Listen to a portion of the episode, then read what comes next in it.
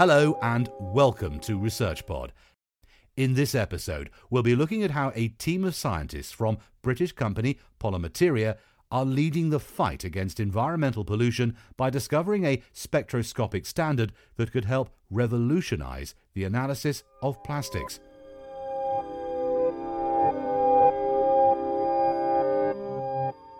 Plastic pollution is an environmental catastrophe in progress. 32% of the plastic we use escapes into the environment, and only 9% currently gets recycled. Fugitive plastic products often undergo various forms of environmental degradation, which lead to the formation of microplastics. British company Polymateria has developed additives for conventional plastics, which facilitate biodegradation if they escape the waste stream. This fresh approach is also a rigorous one. The team at Polymateria noted that conventional methods to determine carbonyl index, a measure of plastic durability or decay, lacked coherence. There was no agreement in the industry about what type of analysis works best. Polymateria proposed to standardize the use of specific area under band or SAUB analysis in order to determine carbonyl index. What they discovered has now been taken up by the American Society for Testing and Materials, as well as the British Standards Institute, as the preferred way to assess plastic transformation. According to Our World in Data, 381 million tons of plastic were created in 2015. That's roughly two thirds the mass of the human population. Synthetic plastics are less than a century old, but since the mass expansion of plastic production in the 50s, a staggering 5,800 million tons of the plastic produced has been disposed of. However, only 9% of this has been recycled, and a staggering 32% is estimated to have escaped into the natural environment. Plastic packaging is the primary driving factor for plastic generation, accounting for almost 50% of the plastic made worldwide. In this context, it's hard to ignore the reason plastic is so popular. It's cheap, versatile, moldable, light, and, crucially, it doesn't break down easily. The convenience of plastic means it is often used and disposed of without much consideration, resulting in environmental issues further down the line. So, what is the microplastic mega problem? Global annual production of plastic waste continues at a monumental scale and increases every year. Meanwhile, global waste management streams fail to keep pace with the growing global population and increased consumerism. Each year, megatons of synthetic plastics leak into the environment, around 10 megatons of which enters the oceans.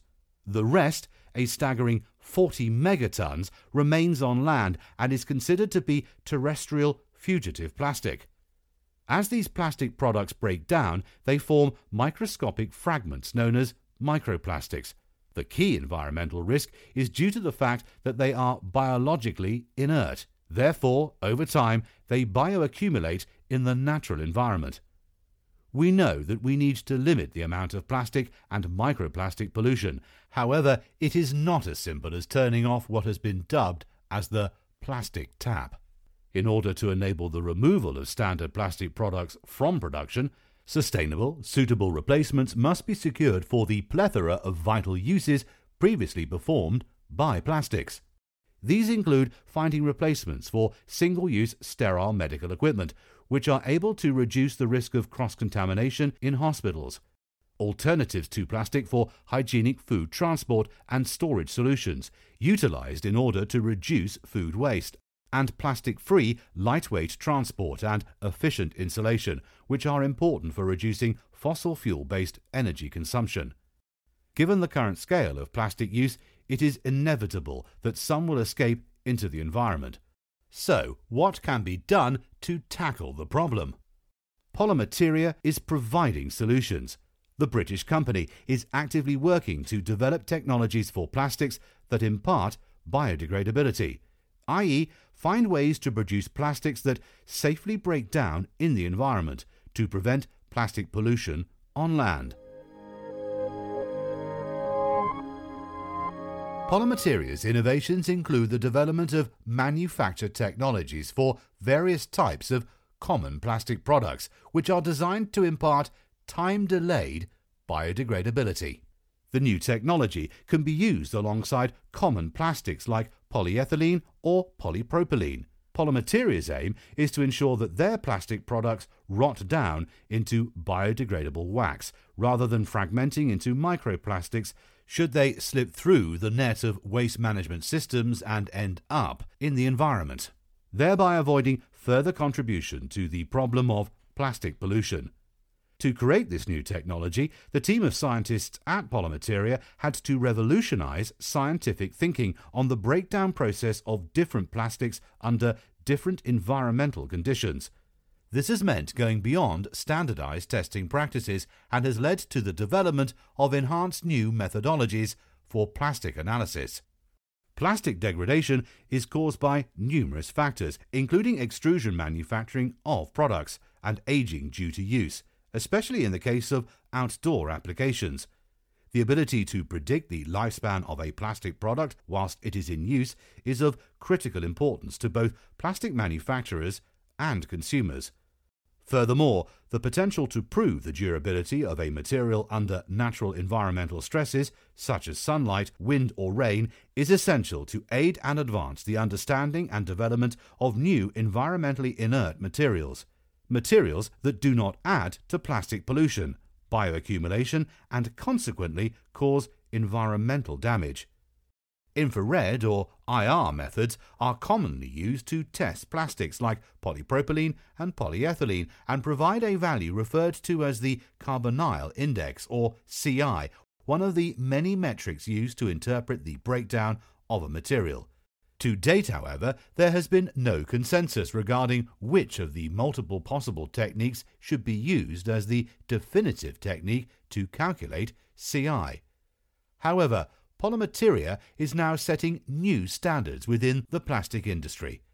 By comparing and contrasting each technique using the same material, the team at Polymateria found that the different methods of calculation each provided widely different CI values. With so much inconsistency in the results arising between different techniques, the metric becomes as good as useless. In a paper published earlier this year, scientists at Polymateria compared the precision and accuracy of several of these methods for determining carbonyl index.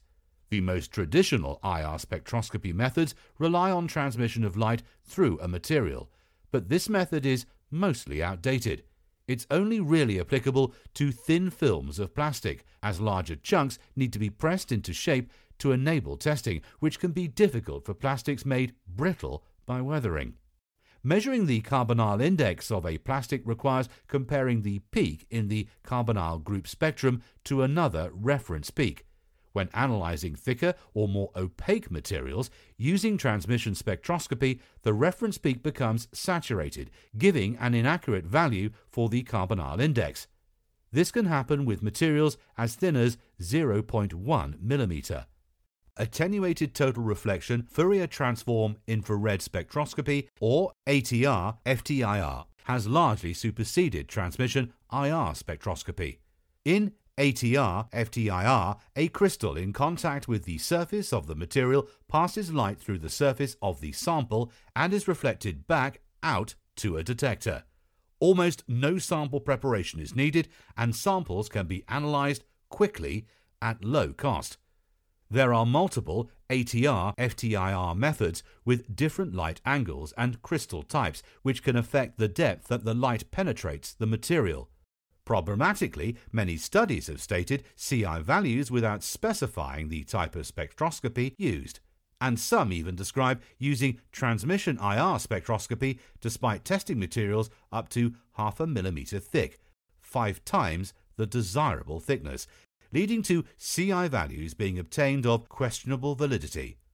Having reviewed the common spectroscopic methods and performed their own tests, the Polymateria team proposed that the methodology for generating CI values should be standardized. Their tests found that the most reliable method for determining consistent carbonyl indices is the specified area under band or SAUB method, a new way of interpreting the same spectroscopic data from ATR FTIR spectroscopy. Rather than taking the height of the carbonyl peak and comparing it to the height of the reference peak, the SAUB method takes the area under the carbonyl peak. This area under the carbonyl peak is then compared to the area under a universal reference peak for both polyethylene and polypropylene plastics. Looking under the curve has some distinct advantages over conventional techniques. Most notably, it specifies the signals that are being analyzed and defines the area to measure in each case, thus removing the need for an operator to make an arbitrary decision as to which is the correct reference peak to analyze. It also makes more intuitive sense than using peak heights. In infrared spectroscopy, the height or intensity of a peak is related to the concentration of a chemical species. But in infrared spectroscopy, very similar but chemically different species sit alongside and even overlap each other in the same area of the spectra. This means that the height of the peak is not as informative as the combination of both height and breadth, i.e., the area under the peak. The height may indicate that one chemical species is at higher concentrations than the others, but the area of the peak gives the total concentration of all the chemically similar species in the test sample, a far more useful indicator. Peak areas are therefore more reliably representative of what is ideally being measured in the spectroscopic process, the concentration of all the carbonyl species as an indicator of the extent of chemical change the plastic has undergone. Through their work, it became clear to Polymateria's team that the change in the area of the signals in the infrared measurements was far more accurate in observing the chemical change of a plastic sample over time. They have shown that the SAUB method outperforms other stated methods of determining CI and can even be used to compare one test sample of plastic to another. They have also demonstrated that the method works for both polyethylene and polypropylene, allowing for comparisons to be made between these two different types of plastics. The team also stress tested their preferred method by analysing a plastic undergoing accelerated weathering.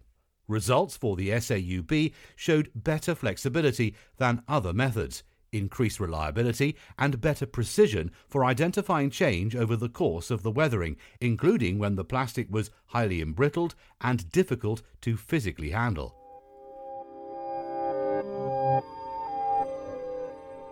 The team at Polymateria were keen to ensure that their discovery did not remain the intellectual preserve of academics. Despite successfully fulfilling the rigorous criteria of academic peer review in publishing their work, they are now going a stage further in converting the SAUB methodology into a standardized test method.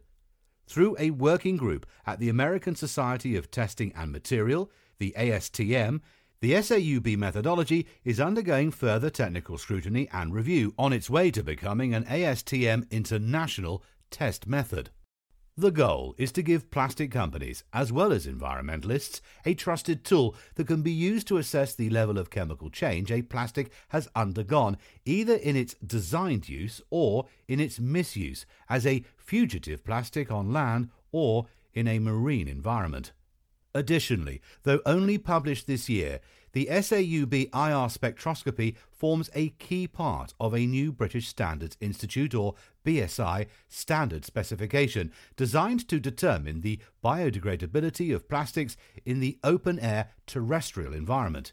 In this case, the SAUB CI method provides one of the key indications in assessing the biodegradability performance of a plastic to verify claims made by plastic companies that their products are biodegradable.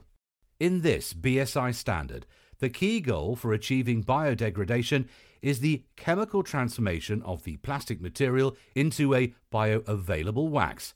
The SAUBCI measures the extent of this transformation and allows for a number to be assigned to the wax determining its CI.